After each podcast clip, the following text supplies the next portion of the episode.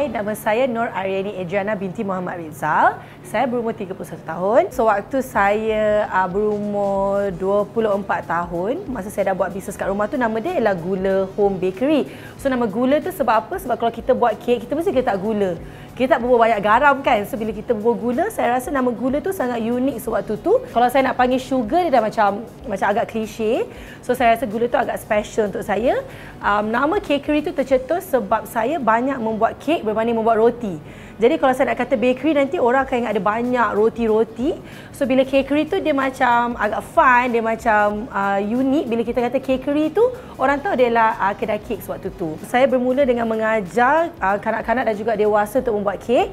Dan saya mahukan uh, bila ibu bapa menghantar anak-anak menghantar buat kek dengan saya, dia ada tempat untuk lepak, untuk duduk, minum-minum kopi kan. So dari situ saya rasa seronok ada sedikit makanan, sedikit kek. Saya jadi barista, saya kena masak, saya buat kek banyak-banyak. Dari situ saya rasa um, mungkin saya lebih kepada untuk buat orang walk in untuk makan. Saya mempunyai 180 pekerja di bawah saya. Dalam bisnes um, food and beverage ni, kita kena mempunyai orang yang kita percaya.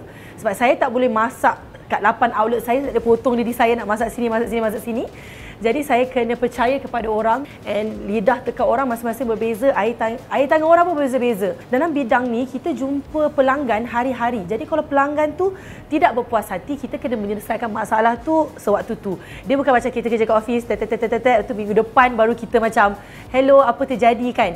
So jadi semua benda berlaku pada waktu yang sama. So saya selalu cakap kat diri saya kalau kita nak menjaga kita punya emosi, um, memang kita kena mendengar apa yang orang lain cakap, kita dengar diri kita cakap, lepas tu kita kena cantumkan dua-dua tu supaya kita mendapat solusi yang yang orang kata yang bermanfaat kepada kepada diri kita, kepada saya punya pekerja dan juga kepada pelanggan.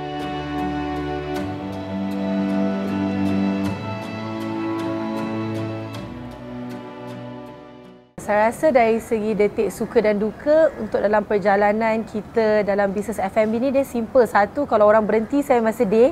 So itu memang saya sedih sangat kalau pekerja saya berhenti. Kalau dia adalah seseorang yang sangat bagus dan saya percaya. So kadang-kadang orang pun ingin mendapat pengalaman lain kan. Bila pelanggan tak suka makanan, dia cakap kadang makanan tak sedap. Tapi saya rasa saya dah buat yang terbaik. Saya akan sentiasa rasa makanan sampailah saya naik berat badan saya. Kadang-kadang saya kata kenapa tak sedap sangat makanan ni. So saya adalah pengalaman-pengalaman yang saya rasa benda tu saya, tak, saya selalu dapat. Saya seorang yang sangat suka memotivasikan diri saya sebenarnya. Saya rasa saya lah pendorong diri saya sendiri. Nak cakap kalau orang lain mendorong ya saya ada suami saya yang selalu um, tolak saya untuk menjadi lebih baik. Ibu saya yang sentiasa berada di sisi saya saya ada ayah saya nenek saya memang sampai sekarang umur nenek saya 87 tahun. Dia masih lagi tanya hari ni still berapa?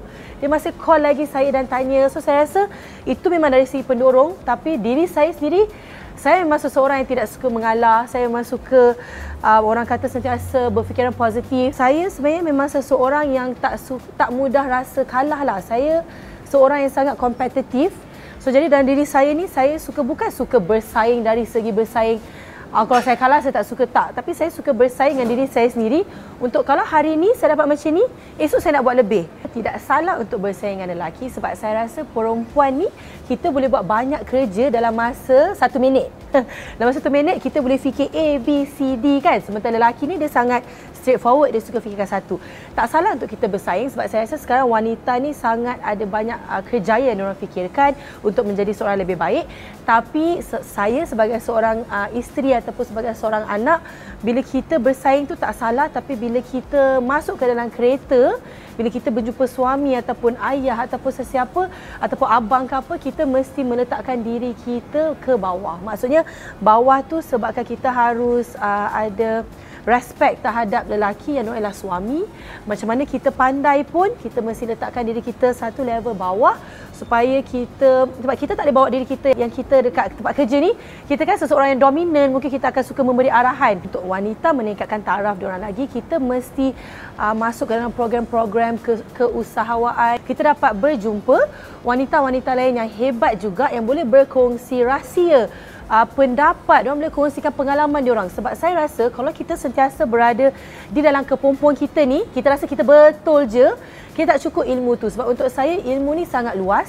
Hari-hari kita dapat ilmu yang baru. Sekarang saya ada 13 cawangan. Saya nak sesiapa yang berada di bawah saya iaitu saya pekerja-pekerja saya, tak kisahlah sesiapa pun ataupun keluarga saya, saya nak menambahbaikkan lagi kehidupan diorang juga sebab saya rasa semua orang pun uh, mempunyai peluang untuk menjadi seseorang yang sangat-sangat berjaya. Kita perlu berkongsi uh, rezeki saya sebab uh, daripada apa yang saya belajar semenjak saya membuat bisnes selama 8 tahun ni, 8 ke 10 tahun, lebih banyak kita memberi, saya rasa rezeki kita tak pernah putus juga. Dan daripada situ kita akan belajar untuk memahami orang dan orang pun dalam tidak sedar sebenarnya kita dapat mencapai buat sesuatu tu bersama-sama.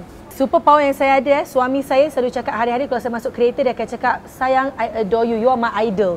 Kadang saya tanya juga apa, kenapa I idol you?